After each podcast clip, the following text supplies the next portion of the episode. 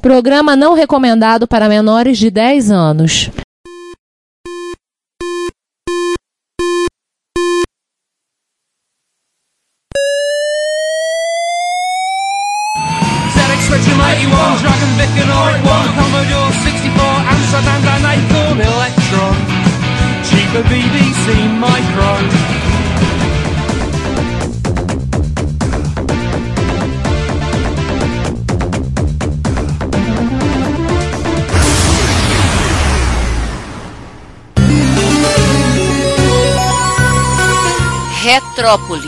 A cidade dos clássicos.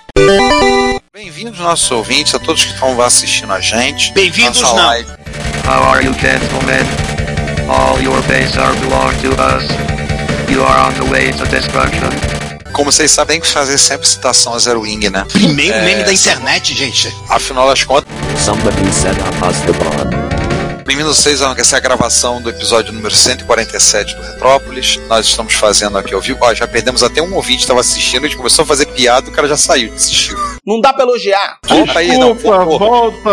A gente Ele voltou, ele voltou. não. Mentira. A, a gente promete não set you up the bomb, tá? Prometemos, tá? É, Pode prometemos. voltar. Vamos falar de jogos de navinha que vão pros lados. Ou seja, a gente vai E- pegar o nosso episódio anterior e virar 90 graus pra direita. Pronto. Modo Tate, né? Não, volta tempo, porque é japonês. Tate é aquela editora de É livros de portrait, arte, né? é modo portrait, modo É, Eu, paisagem. eu sempre confundo o, qual é o Tate e qual é o Yoko. Não, Não, porque o nome é japonês, é Tate. Ah, não, portrait é vertical, é landscape. Este episódio é landscape. O anterior foi portrait. Então. Como vocês já estão vendo, os nomes estão aparecendo aqui, né? As mentes baixas estão presentes. Nós temos que falar do piloto que está aqui do meu lado, especialmente convidado, nosso vilão, Rafael Lima. Mais uma vez, muito obrigado por participando. Ué. Dessa vez, cometendo aqui junto com a gente e aparecendo na câmera. Vamos lá mesmo, beleza. nós estamos na, na- nós estamos na configuração de Megazord, né? Agora que eu me dei conta. Então, nós vamos estar falando hoje sobre os jogos de nave. Continuar, né? Já falamos ano passado sobre os jogos de nave verticais, modo portrait. Agora vamos falar no modo landscape, jogos de nave horizontais. E agora, então eu sou o Ricardo Pinheiro, o editor, e acabei de botar a máquina do Grades ali na em warming up. Eu sou o Juan Carlos Castro, for great justice. Eu sou o João Cláudio Fidelis. Destroy Eu them aqui, eu aqui, Giovanni Nunes, Game Over. Eu sou o Rafael Lima, o vilão convidado. Shoot the core. Então esse é o nosso episódio, a gente começa com previews, né? Porque passado é prólogo. Lembrar que a gente já falou muito de joguinho de mata marciano, no passado um pouco distante. Episódio 111, falamos do C Space Invaders. E o 135, com a participação do Rafael, falamos jogos de navinha verticais, que foi um episódio que ficou muito produtivo, muito caprichado e dividido em dois tomos, cada tomos em duas partes. É, esse foi o É, nosso 35 e 130. também Provavelmente 36, né? vai acontecer a mesma coisa com esse episódio. Corremos esse risco. Eles perderam o limite. Já Não, tem não um vai nada que aumentou, a gente aumentou a dificuldade. Tem muito É, zig é, né? pra mover. Então, a gente começa, né? Pela primeira fase.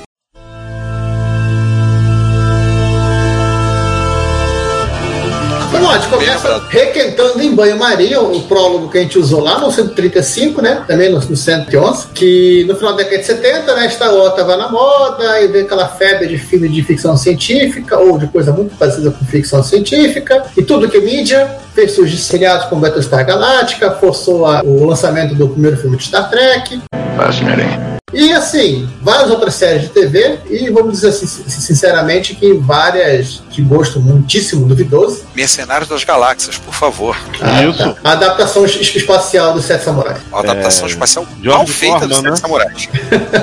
É, O curioso dos Sete Samurais é que ele é uma adaptação de um faroeste. Então, é a adaptação da adaptação. É a adaptação da o adaptação. Desculpa, não podcast sobre seriados de ficção científica ou de baixo orçamento e filmes picareta e tudo mais. Até que seria bem divertido de fazer um troço desse, mas fica para um outro dia. A ideia aqui é de falar jogos, dar umas curiosidades, falar um monte de besteira, porque falar besteira é a nossa especialidade. Não vai ter que cortar nada. Ó, e como? Somos bons nisso, ó.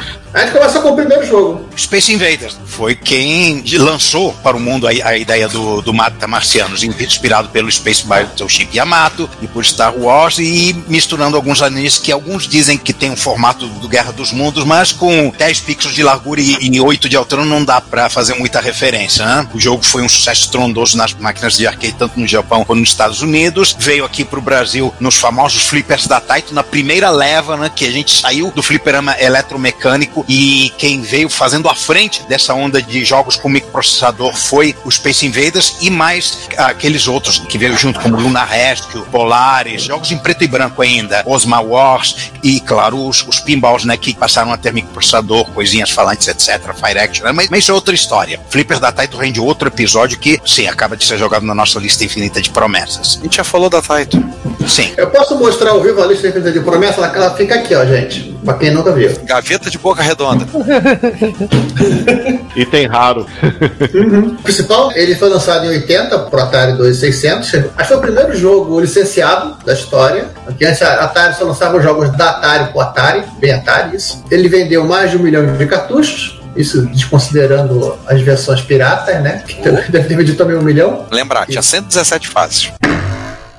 Fases não, Isso. variações. Galera, Ah, pra, sim. pra 1980 os números são impressionantes. São. E pra quem quiser saber mais, né? Só recordando, episódio 111. Pode ir lá ouvir, a gente espera. Três horas depois. Não agora na gravação, que a gente não é louco. E também foi o ponto de partida do 135 136. E também, se você quiser lá ouvir, a gente espera. Dois mil anos depois. Você dá pausa no tocador de, de mídia aí, porque ao vivo não vão poder esperar, não. Vamos seguir adiante aí. O primeiro jogo que é, resolveu gerar a tela pro lado é um arcade da SEGA, de 1977 também, chamado Bomber.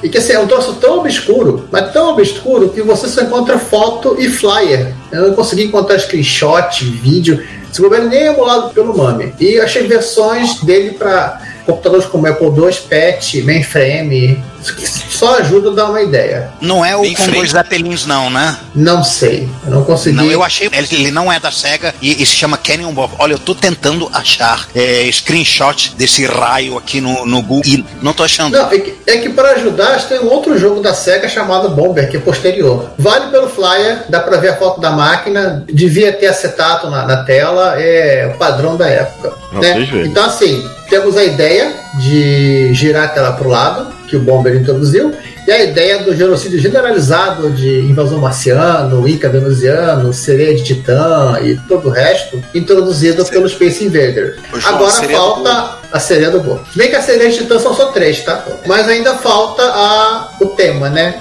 Como juntar essas duas coisas. E o surgimento desse troço, né, do gênero, você tá, né, assim como o, o Ch- Chaves, ele inicia o, o shutting up que vai para cima e para baixo, o jogo que mais ou menos inicia essa história do, do joguinho de lado é o Jump Bug.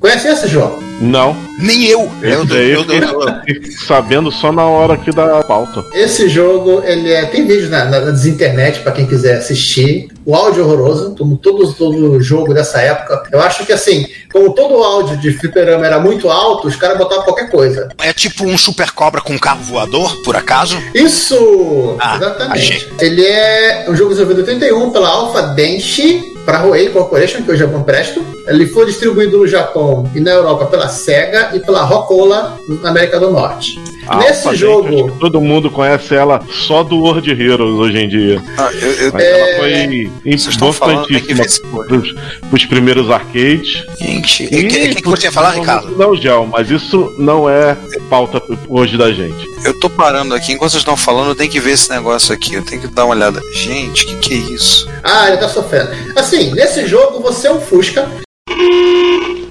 salta, você desloca pelo céu, se o Fusca a voa, e ele fica pegando de sacos de dinheiro e atirando nos inimigos. O Fusca atira. Eu quero saber o seguinte: fumaram no cano de descarga. Ô, Zé, como é seu nome?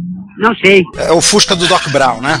Por aí. Gente. Tipo, você, você podia botar uma nave ali que o jogo ia ficar mais verossímil. Gente, então a Konami copiou esses caras, porque Scramble e Super Cobra é posterior a esse camarada.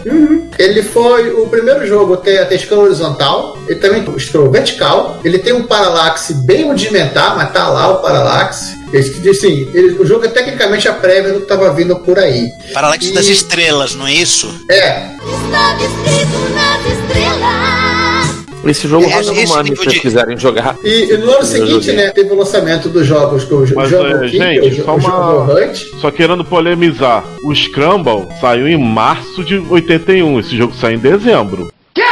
Ah, é, Giovanni. Olha a qualidade Mas do o, aí, Scram- o. Scramble, é, o Scramble não tem Parallax. Acho que esse Não, não tem. Não, não, essa ele é é o- original, né? gente. E- Esse cara que é considerado por conta do- dos multi-scroll, do Parallax e tudo mais, né? Tem todos os, os- os- ingredientes. Gente, Isso, Sim, é, isso é, ele isso é um polêmico, mais né? bonito, mas Isso é polêmico. Eu, Eu sei que o pessoal que- gosta de falar mal da Konami, mas acho que dessa vez o mérito é da Konami. eu acho que o, a, a maior inspiração do, do Scramble é o Defender mesmo. Que esse, indubitavelmente, saiu em 1980. Então, O Defender é de Caraca. 80? Eu É, tô de chocado 80. com esse negócio de ser um Fusca voando e atirando. É quase Velozes e Furiosos. Mas só para complementar, né, o Parallax ele acaba sendo utilizado no jogo como Moon Patrol e Django Hunt na, no ano seguinte. Esses jogos específicos são considerados que popularizaram a implementação do Parallax. E, só Sim. para fechar o papo do Fusquinha aqui, ele foi portado para o Arcadia 2001 e para o PC 98. O curioso é que a versão do Emerson Arcadia, o cenário não rola. Você joga a tela, a tela acaba, você vai para ponta, a tela apaga, vem outra tela e você começa do lado esquerdo de novo. Querer exigir demais desse console, né? Pois é. Agora podemos falar do Defender.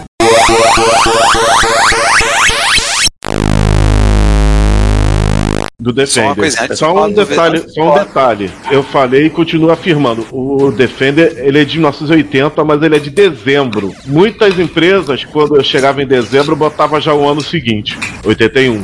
Não, não, o Defender ele foi apresentado em 80 numa feira, numa exposição. Ele foi disponibilizado em 81. Pô, Se for, Enquanto se vocês estão falando, janeiro, eu tô vendo aqui Fusca. Se for se foi em janeiro, porque ele é três meses mais velho do Crumble. Não, peraí, peraí, isso é importante. Deixa eu falar o que eu tô vendo aqui. O Fusca vai dentro d'água, o Fusca atira pra frente e pra trás. Não, pra trás é, é o fumaça no canto de escapamento. Gente, eu tô horrorizado com isso. Meu Deus, o Fusca, o Fusca tá no espaço agora, pulando Eu de não sei, pulando eu não sei dizer se, se esse Jump Bug apareceu nos fliperanos brasileiros, porque eu não tenho memória dele. Gente, eu acabei de botar no comentário aqui um vídeo que eu tô vendo, botei pros ouvintes, quem quiser ver. Ficarem chocados com, como eu estou chocado com o Fusca. Mostrar esse vídeo, pro meu, esse jogo pro meu sogro, ele vai ficar todo, bo- todo feliz, já que ele é entusiasta. Ele é fã de Fusca, né? Ele vai ficar, pô, vai ficar super feliz. Mas, mas Juan, eu acho. Mas Juan, eu acho que você teria se traumatizado e se- recordaria do Jump Bug. Um Fusca voando e atirando. É, tem razão, acho que eu teria me lembrado. atirando e se enfiando dentro d'água. Essa máquina, eu tenho quase certeza que ela não apareceu no Brasil, pelo visto. Gente, esse, esse jogo que a gente vai falar agora, ele não é de Deus, não. Qual, o Defender? O Defender, o de arcade, especificamente. Defesa. É, só retificando, 1980 eh, foi apresentado e saiu em janeiro de 81. E dois meses depois eu tenho um mês depois o Scramble. Que o Scramble é de março, então. Então, janeiro. Eu acredito que deve, deva ter tido algumas máquinas em dezembro já, como teste, pelo menos. Segue o barco. Vambora. Cadê os aliens? Os aliens estão voando e, e sequestrando nossas crianças. Crianças que Sequestrando nossas crianças, nossas mulheres, Isso. nossos cachorros e nossos gatos. Fica a cargo da sua imaginação, né? o que você quiser achar que é.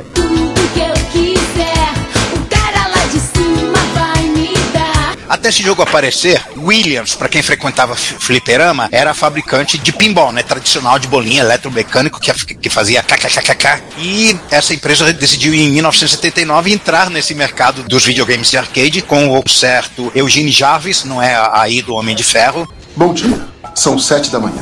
que era desenvolvedor das máquinas de pinball, para liderar o projeto. Três engenheiros chamados Larry DeMarson, Dickers e Paul Dussault auxiliaram o Jarvis na empreitada de desenvolver a primeira máquina de arcade da empresa e um deles odiava a humanidade. Por a maneira de você controlar não, não era pra gente normal, pelo amor de Deus. Não, você precisa. Na verdade, você tem cérebros pra controlar aquela merda. Na verdade, o, o Defender foi o segundo dos títulos da Williams, porque o primeiro foi um clone de Pong, mas clone de Pong a gente tira da lista. Mas aí é, é do console doméstico, né? Ou era de arcade mesmo? Não, e arcade mesmo. Nessa Todo época- mundo fez clone de Pong, né? Cara, até a gente, quando copiava coisa da microsistemas, botava clone de Pong. Quem leu o Coleção de Programas do MSX Volume 1 fez um clone de Pong, Pong Executor. Todo mundo fez um clone de Pong. Agora, você fala do controle do Defender. Você jogou Defender no fliperama primeiro ou em versão caseira primeiro? Primeiro no fliperama. Eu fiquei horrorizado. É. Quando vi que tinha versão pro Atari, eu falei, bom, é fisicamente impossível ser essa crueldade que é no fliperama. né? E, e era, não é? Porque é a, é a mesma mecânica, você andando pra lá pra cá, os alienígenas sequestrando os terrestres e etc e tal. Você consegue salvar. Quer dizer, eu não tinha coordenação motor suficiente pra fazer isso, mas. Então, Era a mesma mecânica, só que muito, de uma maneira muito mais razoável. Eu sempre quis, porque assim, ó, eu só fui jogar Defender na versão caseira, fui com essa versão de fliperama muito tempo depois. E é, realmente a, a sensação foi essa também. Eu falei assim, cara, isso aqui se joga como? Isso é pra um povo jogar, 18 botões, né?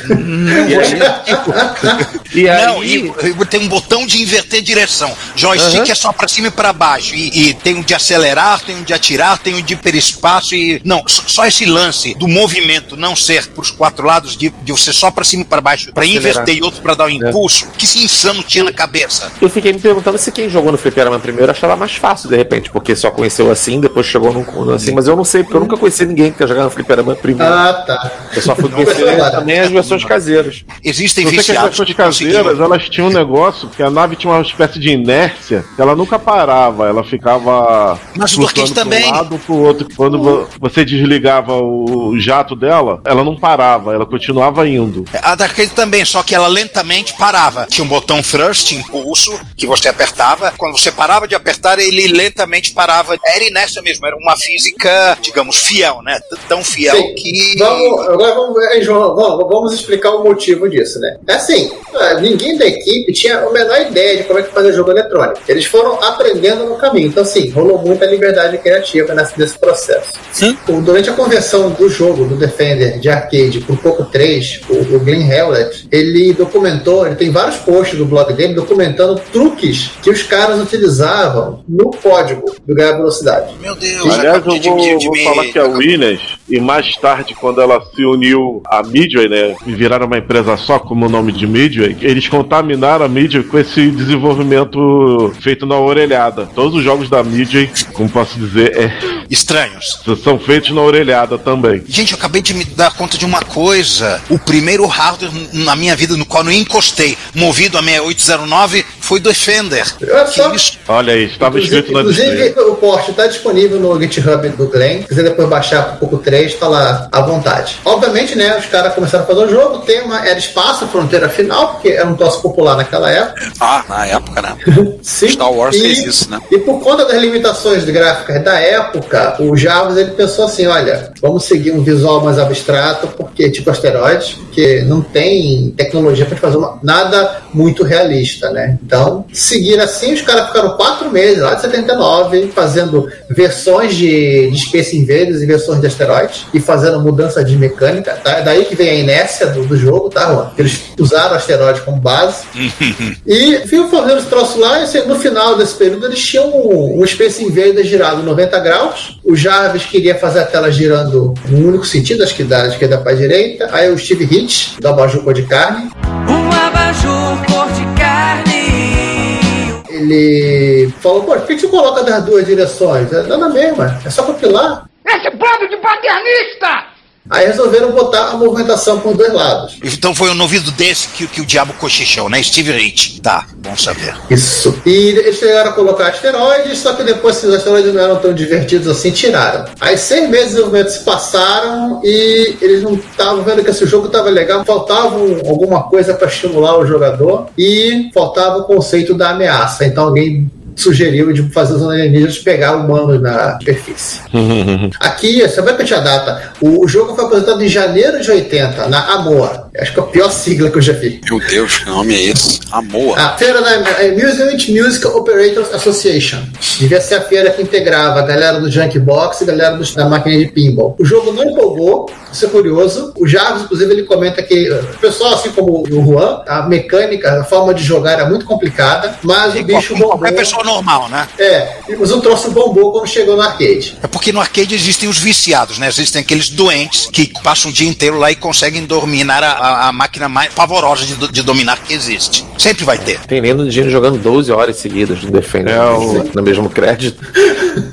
É, são os famosos Office Boys. É por isso que você Aham. demora pra pagar conta. E vendeu 55 mil máquinas, sim, foi o que explodiu a Williams pro mercado de, de arcade. E vamos falar de versão agora. Tô vendo aqui das versões clones pra Adventure Vision. Não conheço essa arquitetura. É um Eu nem sei o que é isso. É um console bizarro com tela embutida. Eita. Apple II, Atari 8 bits, Atari 2600, foi o que pelo menos eu lembro. 5200, BBC Micro, ColecoVision, Commodore 64, Intellivision, BMPC, Sun Coupé, TI 994A, VIC 20, ZX Spectrum e Heavy Metal.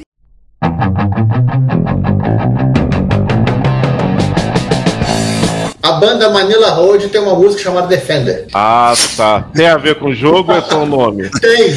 O pior é que tem. Ok. Eu tenho que ver Então, isso. tá? Ah, bem lembrado que o João colocou. Não tem o Defender pra MSX, mas vocês têm o jogo Retaliot, que foi da MSX Dev 2009, que tem um jeitão parecido. É esquisito. Não era mais rápido portar a versão do Coleta? Pô, tem um jogo pra MSX chamado Desolator, que é bem parecido com Defender também. Eu joguei bastante, era bem divertido. É feito por um cara da Gremlin, que era um cara que programava direito pra MSX da Gremlin. É o mesmo cara que fez o Valkyrie também. Colin, alguma coisa. Não lembro o nome dele agora, mas ele é o mesmo cara que fez o Valkyrie. Programava pra MSX direito, pra ver só fazer porte dos pais. Aí tem esse Desolator, que é bem legal. Ele devia ter o livro, livro vermelho. Desolator eu ouvi falar, mas não lembro. É Você tá falando daquele. Esse Valkyrie que você tá falando, aquele de Terrestre 80, que você vai de um quadrante pra outro, aí começam a vir os negócios da tua frente, ou é outra coisa completamente diferente, né? Não, não, é outro. É, é- é de MSX mesmo. O Valkyrie é um que parece mais Space Invader. Você vai atirando, tem que, ele se atira, de- destrói os aliens, aí eles jogam um negocinho, você tem que pegar quando cai. Aí ele fez depois esse Desolator, que, que é tipo Defender, assim, que é. É o Colin bem parecido com o Dooley. Defender. Colin Dooley. Isso, Colin Dooley, isso aí. É Fungus. Ele, ele- o, o apelido dele na Gremlin era Fungus. Você vai ver ele colecionando com esse crédito em vários jogos da Gremlin. Correto. Fica assustado de saber por que ele ganhou esse apelido. E antes de passar pro próximo jogo, só uma curiosidade pra vocês. O Eugene Peyton Jarvis, que é o nome todo dele, nos deu, além do Defender, o Robotron 2048. De certa forma é um jogo de navinha também, só que visto de cima, né? Foi o responsável pela série Crush In, Crush In SA, Crush In World, já na era Midway, né? E nos deu a famigerada Ray Trios, né? Ele, quando saiu da Midway, ele fundou a Ray Trios, famigerado estúdio de arcade aí que existe até hoje, fazendo jogos de qualidade duvidosa.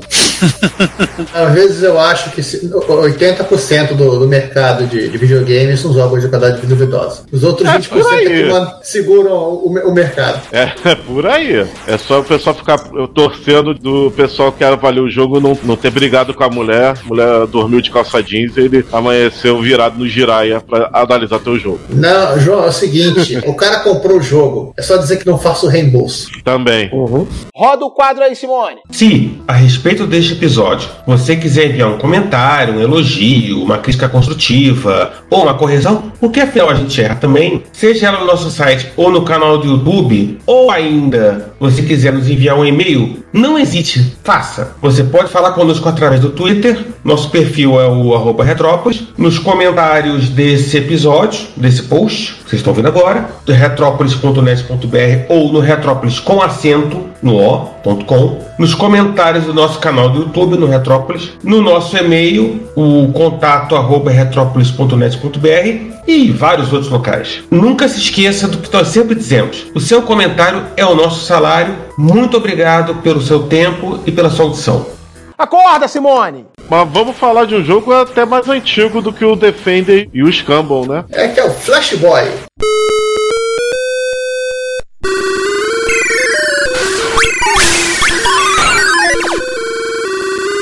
Flash Boy. Que não é da DC. É sim, é da DC. D. Esse- Né? Ai meu Deus. Em Gente, 80. eu- na realidade bater- é Data East, tá? É, Data vamos- East é, é quase, é quase igual. Em 80, a Data East ela lançou a primeira máquina de arcade padronizada do mercado. Parabéns para eles, né? Eles chamaram de Deco Cassette System. A Deco Cassette System era uma máquina de arcade, se não falei a memória, ela era só coquetel, coquetel, né? Mesa. E ela usava fita cassete para gravar os jogos. No, God! No, God, please, no! No! No! No! Então, todo dia de manhã, o carinha do Flipper tinha lá, botar as fitinhas cassete na, na máquina, apertar play e esperar 10 carregar. minutos e o jogo carregava e o cara ficava torcendo pro dia todo não faltar luz. Isso é a galera batendo na porta lá querendo entrar. A máquina ela foi vendida pela Data East no Japão até 85, né, até vendia bem. Só que o carregamento do fita cassete era tão pouco confiável que eles resolveram parar de vender. Tá dando uma dor de cabeça que louco. Só uma coisinha Você, pode jogar tudo isso no Mami. Uhum. Só uma coisinha pra gente ler um comentário, colocar aqui Vai. embaixo. Sim, sim. O comentário do Eduardo Dias, ele falou do Walker, que a gente falou. O Walker é ruimzinho, mas foi o primeiro jogo que eu vi, ou melhor, ouvi voz na MSX. Tem um detalhe Eu não lembrava- sobre, sobre esse não- lance da Oi? voz, que eu já vi em algum lugar o Colin falando que a voz não funciona direito, você não consegue entender nada do que tá falando e o jogo saiu assim mesmo, e que anos depois ele descobriu qual era o problema do código. Mas se você pegar e jogar o Valkyrie, as vozes são cortadas sempre no final. Você, você ouve e no final ele, você tem um corte, você nunca consegue ouvir o final da frase. E que ele Ah. viu e depois deixou o jogo assim mesmo e ficou assim mesmo. Partiu pra base do Tannis que vai, vai dessa É. maneira mesmo. Aham, é. Não, não tinha DLC na época. É. Esse Flashboy não é um shoot 'em up, é um punch 'em up. É um punch 'em up, é literalmente. Curioso assim, o Flash Boy, ou Astro Boy, né? Ele é um garotinho que parece o, o Astro Boy. Acho que eles não conversaram com o seu Tezuka, pediu autorização, tiveram que mudar o nome. Tem chefe já na, na fase, tem cenário de fundo. Só que assim, na internet você tem duas versões desse jogo. Você tem a vertical, você acha fácil o vídeo na internet, e você tem a versão horizontal. Agora, por que carga d'água a Dataeast fez duas versões do mesmo, do mesmo jogo, eu não sei. Tem um chute, eu tô tentando achar o horizontal, porque eu nunca vi, mas pode ser só por causa da orientação da tela, não? Ah, mas é o mesmo arcade, né? Isso é curioso. Eu sei onde tem o vídeo, depois eu te passo o link. Tá. Eu procurei o vídeo aqui, eu só achei versão vertical. É, eu achei o vídeo, depois eu passo o link. É que assim, é um link meio pirata. Alguém já meteu um DVD no YouTube, que- no comentário que tá lá. Que joguinho doido, hein? Como falou meu irmão, é o Punch It Up. Se vocês quiserem lembrar um pouco, tem um jogo de MSX que tem um troço desse que é o Exoid Z, que você enfrenta o chefe de fase socando ele. Sim, é que vai dizer, lembro. Você desiste de usar sua arma e vai lá pra brincar de pegar no braço o chefe de fase.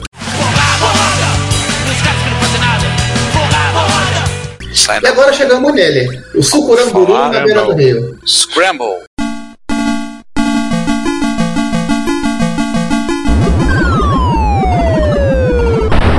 Em japonês parece mesmo o nome de peixe da Amazônia. Sucuramburu, sucuramburu, pirarucu, surubim. É, é, é um, é um peixe amazônico. Essa frase reativou minha- minhas memórias do fliperama. Eu tô me vendo na rua 16 de março, em Petrópolis, e eu sei exatamente em que posição dentro do recinto a, a Scramble ficava. Direto do túnel do tempo. Nossa, então já que você tá com essas lembranças, quer falar dele, do Scramble? Manda ver. Bom, vi provavelmente lá pelos final de 82 e início de 83. Ele, na verdade, ele saiu depois do Defender, mas eu acredito que, que eu vi ele antes. Tá longe de ser o primeiro, mas é, é o que meio que define o gênero, né? Talvez por causa da dificuldade. Ele ficou bem famoso para ser o primeiro jogo de. Talvez não o primeiro, mas um dos primeiros jogos de, de sucesso da Konami. O lance do Scramble é que você tinha que. A tela vinha rolando para a esquerda e você tinha que se desviar de prédios. E se você estivesse muito perto do chão e um prédio muito alto se aproximando, não tinha tempo de você subir, porque você subia uma velocidade fixa e você batia, o prédio te esmagava contra o topo da tela. E a mesma coisa acontecia com cavernas, né? Porque as cavernas não eram tão críticas quanto os dos prédios, mas era tenso. Tinha dois botões, né? Um botão para você tirar nas coisas que voavam e outro para jogar a bomba no combustível, né? Você tem combustível destruindo o combustível, né? Um monte de jogo de nave tem essa lógica. Você explode, você suga o gás da explosão e realimenta o seu sistema. Ah, é. Deve ser isso. Nossa, teve jogo pra Vectrex, pra Tommy Tutor perfeito, perfeitamente compreensível. Olha, eu queria ver um Scramble pra Vectrex. O, É era considerado pelo Kaskozuki. João, fala aí quem era esse cara dentro da Konami. Kachi Kozuki é um dos fundadores da Konami. Na realidade, o nome dele é Kajemasa Kosuke. Ele falou que tá o- com 82 anos e ele é um dos fundadores. e Foi também Sherman, né? Foi chefão lá da Konami na época que o Scramble foi lançado. Ele disse que, o, que era o jogo mais importante lançado pela empresa e que a fez ser conhecida mundialmente. Faz todo sentido. Tá errado, É, duas curiosidades sobre Scramble. Uma é que retroativamente ele é considerado como o Gradius Zero, né? Ou o Nemesis Zero. Ele, inclusive, o Scramble foi canonizado com parte do Gradius Galaxy do Game Boy Advance. Mas, mas calma que tem um motivo pelo qual o Scramble tá relacionado com o Grad. Mas Vamos seguir da. Tá mais aba- abaixo da pauta. A placa dele, a lógica, ou seja, ele todo tirando o software, a ROM, ela é a placa mais us- usada para bootlegs na história. Você vai ver jogos de bootleg, a listagem de jogos no MAMI, jogos dessa época, ah, cópia de Donkey Kong usando o Scramble Hardware, cópia de Pac-Man usando o Scramble Hardware, cópia de Galaxy usando o Scramble Hardware. Eles usavam o, o esquemático do Scramble para tudo. A- Aquilo que a SNK fez com Space Invaders, né, fazendo o Osma Wars, que a gente falou no episódio vertical, tipo assim, a torcida do Flamengo fez com o Scramble. Até a Konami fez isso. É, a própria Konami fez isso. Era um videogame, na verdade era um console que nunca foi console, que só viveu na, na rua a vida inteira, coitado. E agora nós vamos falar do filho do Scramble, que é o Sylvester Stallone. Você é um cocô. Esse dois. O Super Você- Cobra.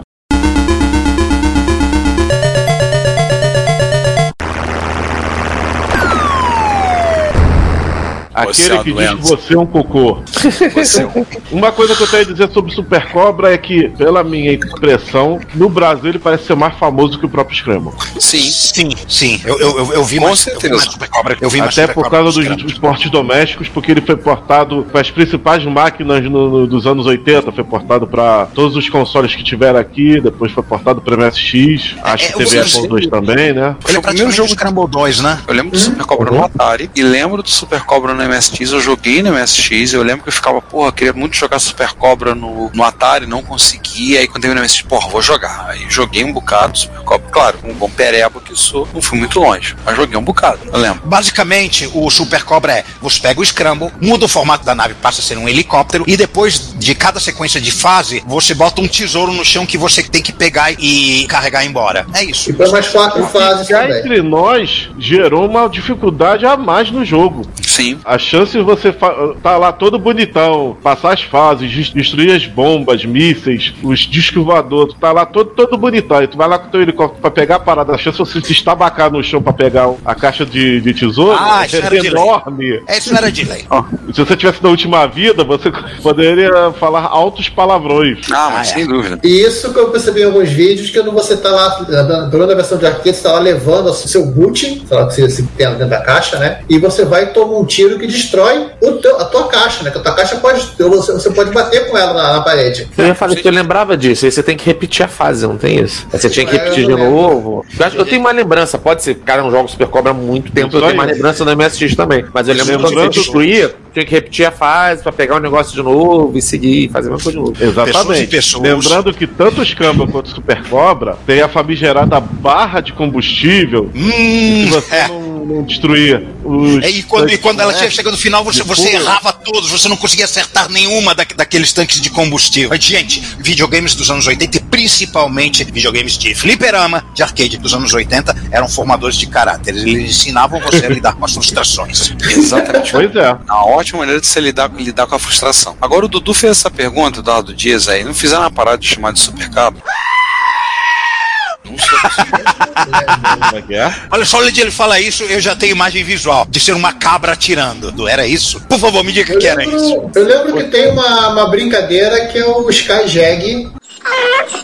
Num dos livros da DMSI da Aleph, um joguinho desse. Agora, Super Cabra, eu não me recordo. É, o Sky Jag era do, baseado no Sky Jaguar. É. O, É. eu, se eu fizesse o Super Cabra, eu ia, na verdade, mudar que o helicóptero tinha que pegar a cabra, ao invés de pegar a caixa. Assim. Pois é. Aí E sim, a cabra ia ficar. "Uh", Uma cabra voadora. Não.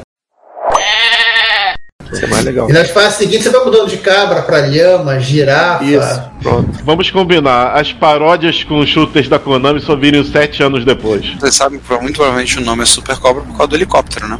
Existe um helicóptero Exatamente. de combate americano que era o Cobra, o H1, que acho que ainda é usado no Força Aérea. Os americanos estão usando, acho que o H1S, se não me engano, é o Super Cobra. Isso. Não tem nada a ver com o helicóptero que tá lá, né? Mas tudo bem. Não. Era isso Até porque falar. na- nas versões o desenho do helicóptero vai mudando também, né? Mas só lembrando, né, ele foi portado pro Adventure Vision também. Depois vocês podem até procurar uma foto do Adventure Vision, ele é muito curioso. Pro Odyssey 2, Sword Saiu no M5, Brasil. isso, isso é em 82, e pro Atari 2600, o Atari 8-bit, o PV1000, ó, PV1000, o Os Television 2600 e Televis também saíram no Brasil. E a versão da MSX saiu no Brasil daquelas, né? Não, peraí, peraí. Não, o IPC 6001 e 83. E eu, eu, eu botando 5200, ColecoVision e MSX, MSX 84. Não, MSX 83. MSX Dudu, saiu em dezembro de Dudu, 80. olhe para esse link. Dudu, veja esse link. E vocês também. Tô jogando nos comentários aí. Ah. Infelizmente ele, ele é off-tópico, porque a cabra não, não atira em nada. E É o, o curioso, por conta do hardware, né, é que a versão do MSX, com muita certeza, foi baseada na versão do Sword M5. Eu tô vendo aqui o Adventure Vision, cara, ele parece um arcade mesmo. Um terminal. Formato, terminal. Formatinho, arcadezinho de mesa, um bar top. Talvez ele seja o avô dos bar tops. É, cara, primeira vez que eu vejo esse trem. Ah, não, não lembrava do nome, mas eu acho que eu já vi isso aqui. Ele era fósforo vermelho, né? Jogo. É. É, Não, não, já esse aí, é o, esse aí é o Virtual Boy. O super raro. Virtual Boy antes da fama.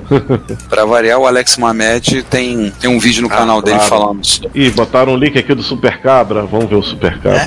Ele é um joguinho basic, ele, ele tem a tela parecida com o Super Cobra, mas ele a cabra não atira. O objetivo dela é só pular por cima dos obstáculos que matam. É simplesinho, é- só vale pelo trocadilho infame. O, o que pra mim é uma motivação perfeita pra criar um videogame, diga-se de passagem.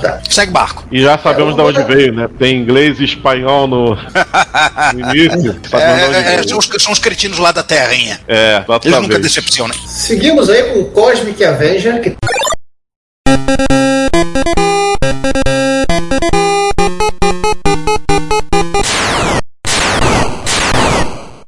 tem um ponto de, de história, ele é 81, da japonesa Universal Entertainment, do Reino de Deus. A empresa responsável por Mr. Do. Também. Ela fez um jogo muito parecido com o Scramble, exceto que você não precisa ficar reabastecendo, acho que eles não implementaram essa parte, como quiseram. Mas, assim, na minha opinião, você fica atirando numa cidade com domos, eu acho que assim, você é mais um vilão do Atlante do que um herói nesse jogo. E a, a curiosidade dele, ele que é, é- o jogo foi portado pro ColecoVision e ele estava no set original de jogos do lançamento do console. Junto com o Donkey Kong, daí o Do- i- ia na caixa. Ele é simultâneo ao Donkey Kong pra Coleco, então. É, quando saiu o Donkey- o ColecoVision, saíram vários jogos, naquele pa- pacote do lançamento inicial, e esse saiu junto. É, é um Scramble com gráficos com um pouco menos qualidade, né? Umas Isso. coisas assim meio. Menos colorido. Mas Mais Lembra- colorido, lembra- excessivamente colorido. É, um que lembra bastante o Scramble é o Vanguard.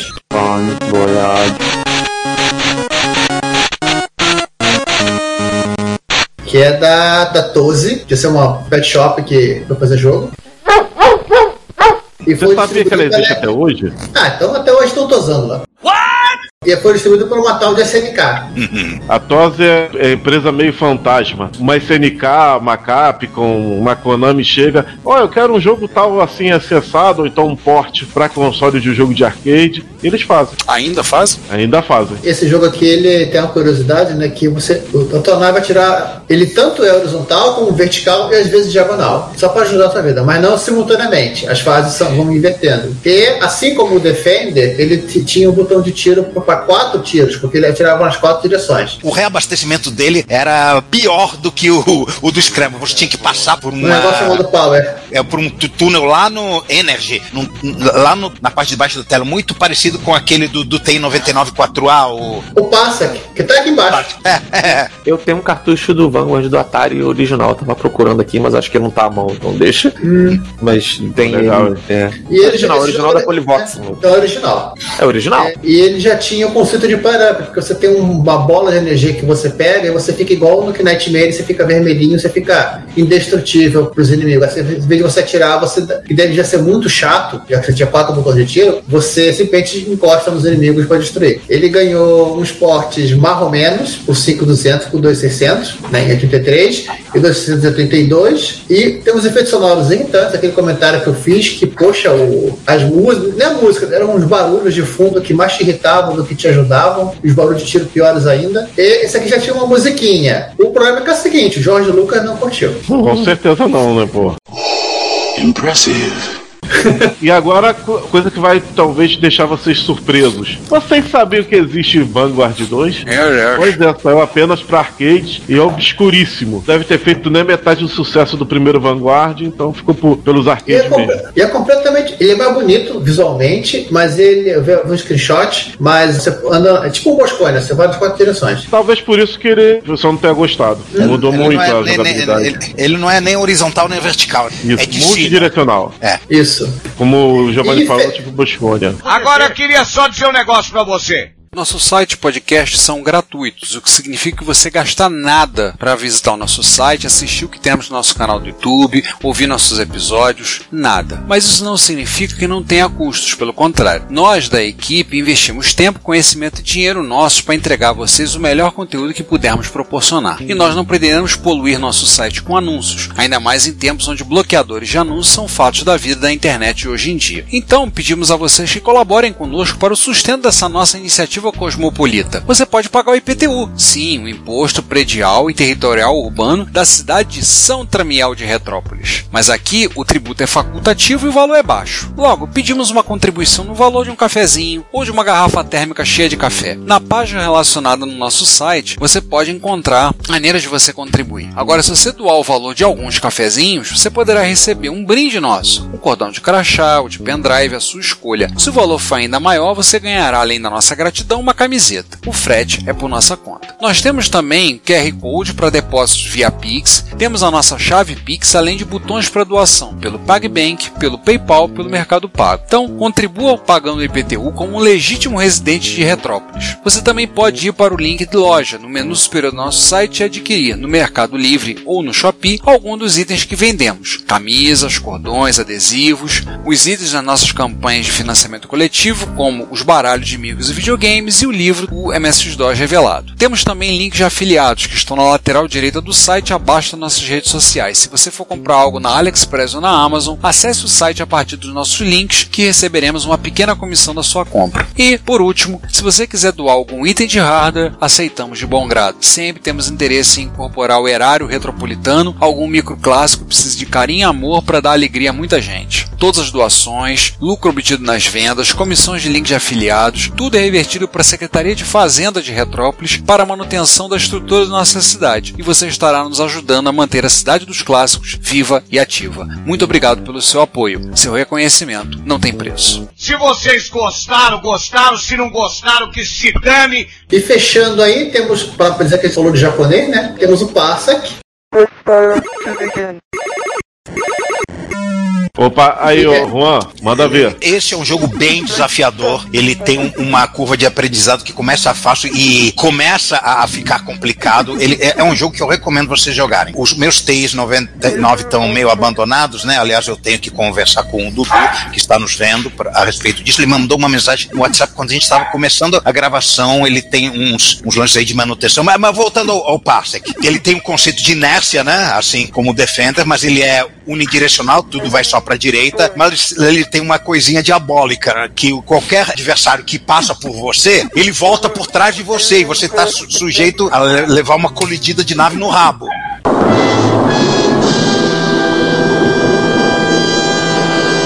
Eita, não é nada bom. Batida de traseira é culpa de quem mesmo? Foi ele o culpado. É, é, é culpa do jogador. É sua culpa. É sua culpa que você não matou a nave quando ela estava vindo pela frente. E tinha também uma a recarga parecida com, com o Vanguard, né? Que era nojenta. Ele tem um túnel que você tem que entrar para recarregar. Sim. Não, rapidinho, só pra ilustrar umas imagens que eu capturei e botei aqui, ó. O Adventure Vision, que a gente falou, o Cosmic Avenger e agora uma cena do Parsec. Inclusive na entrando pro reabastecimento, que é o. Olha essas montanhas, olha essas montanhas years up. Na entrada do, do reabastecimento. Olha só que coisa isso. Ô, Juan, você tem que isso, passar é esse formar, isso é pra formar caráter. Isso é pra formar caráter. Nossa, e você, é verdade. garotinho juvenil, reclamava de entrar na estação espacial no Elite. Olha isso aí. E se bater no furo em cima, morre também, se eu não me engano. Sim. Não pode encostar em nada. Gente, é, Ó. você tem que ser pixel perfeito. Ó, e sabe uma coisa que eu vou falar? O joystick original do TI não ajuda em nada você. Só te atrapalha. Sem condição. A primeira coisa que eu fiz foi fazer um adaptadorzinho com diodos para usar joystick de Atari. Eu passei um bom tempo jogando esse jogo lá pelos idos de 2012, 2013 e 2014. Consegui passar talvez a segunda sequência de fase, entrar na terceira. Aí fica, meu amigo, aí fica só pra viciado nível que consegue jogar Defender no arcade. Que meu amigo, o jogo fica cansado, mas ele é bom. Ele é, é bom que você consegue jogar as primeiras fases sem muito problema. Você tem que ficar alerta, né? Ele, nem no início ele é fácil, mas ele é jogável. É um jogo que eu recomendo jogar. É um excelente jogo. É só um detalhe, né? Não é obrigatório, mas você pode ter o sintetizador de voz do TI Ah, sim. para ter Eu a mocinha do, do Google. jogo. É, você tem a mocinha do Google falando o que tá acontecendo. Moça do Google antes do ela, Google ela fala quando ele vi- vão vir os, os chefes de fase, fala quando tá pra chegar a fa- fase do reabastecimento, etc. Esse jogo foi sempre exclusivo pra Texas, quer dizer, até o ano de 2020, quando alguém da gloriosa comunidade Homebrew fez um clone pra Spectrum. Pra Spectrum. Mas eu tenho cer- mas a versão do Spectrum não tem voz, né? É. Eu não cheguei a verificar, vamos dar uma olhada. De repente, o cara foi louco o suficiente também fazer isso. É, e agora nós vamos pro. Se a Konami é é uma das inventoras do gênero vertical, aqui ela se reinventou, né? Ela inventou e reinventou. Isso. Pra, pra muita gente, em particular a esmagadora maioria dos, dos MSXeiros, este aqui é o jogo de nave definitivo, né? Gradius, também conhecido como Nemesis. Isso, na Europa e no Brasil. É, É engraçado, o que, o que dizer de grades? É, primeiro a gente tem que falar da- do arcade, né? Eu quis dizer de grades, eu vou ali beber uma água, porque o João vai falar até os bactérias chegarem. Ele tinha aquela memória o- tipo. Dessa aí eu acho de que o Rafael também tem propriedade pra falar tão bem Isso, não, não, vamos entregar ao nosso convidado então, porque a gente convidou ele pra isso. Não, gente, que isso? Fica à vontade, não, assim, só. E aí vocês podem. É. Peraí, peraí, peraí, peraí. Vocês podem ler a pauta, tá escrito já, mais fácil. Tá bom, eu, eu leio e depois o Rafael testa os comentários. O jogo rodava numa placa de arcade desenvolvida pela Konami em fevereiro de 1985, chamada Bubble System. O que seria essa Bubble System? Eram com memória em bolha, que elas tinham que ser pré-aquecidas antes do carregar o jogo. Então, se você viu tocando aquela musiquinha. Tem ela aqui, ó. Você vai tocar. E a contagem de 99 a 0 do jogo, antes de carregar o jogo, é que aquilo ali ela estava em warm-up, ou seja, está aquecendo as memórias. Deco Cassette System Feelings, né? Por um motivo Sim. totalmente É. diferente. Pá, pá, pá. É, inclusive, o, parte 2. inclusive o, o jogo ele vinha num cartucho de Bubble Memory. É Isso. literalmente isso. Não, o que eu acho curioso, as memórias não tava, a ROM não tava tão cara assim na época pra você ficar inventando com coisa maluca desse tipo. A ROM não era tão cara, mas o jogo devia ser grande para os padrões da época. Para Eu não 85. sei, eu não lembro o tamanho do. Eu acho que é 512K, né? 512 é no arcade. Que eu acho grandinho pra 85. Porque o, depois eu vou falar por que que o jogo é grande, que ele, inclusive, ele no MSX ele revolucionou também o tamanho dos jogos. Mas só pra terminar do Bubble System, eu acho que só o FM8 de computador usou isso domesticamente. Não, o Apple II também teve um uma, uma, Apple II teve? Teve uma expansão tipo de com Bubble. Assim, depois o que tinha de, de máquina da- de arcade que usava Bubble System foi adaptada para usar ROM convencional, porque Sim. a própria ROM ficou mais barata. Pra você ter uma ideia, o, o Twin Bee era da Bubble System, depois foi lançado com o ROM normal. O próprio Gradius também. É, no final das contas, se a Konami lançou quatro máquinas, jo- jogos usando essa placa da Bubble. Isso. O arcade do Gradius não era incomum. Eram 68 mil da Motorola, Z80 para controlar o áudio, dois AY380910 da GI, também conhecido como PSG. É o mesmo MSX, é né? De outras máquinas. O K005289, que depois ficou melhor conhecido como SCC. É o mesmo chip que a gente canibaliza cartucho de beisebol? Sim. Eu acho que tira, salvo a pinagem, é. É, acho no que a, a pinagem é. do arcade, deve- essa versão deve ser diferente. Não, é que a, no caso do, da MSX, o chip está embutido no, no controlador de, de Mega ROM também. Ah, então é isso Só também. Então não é só pinagem. é o- Permite ler um comentário do Eduardo Dias. A memória, a Bubble só ficava estável com uma temperatura específica, né? Exato. 40 graus. É que, é que não- não- a, a- a placa não tinha chip da AMD. É, é, 10 Agora eu fico, fico imaginando se tivesse uma, um arcade grade no, no Rio de Janeiro, a contagem é de 99 pro zero instantaneamente. 40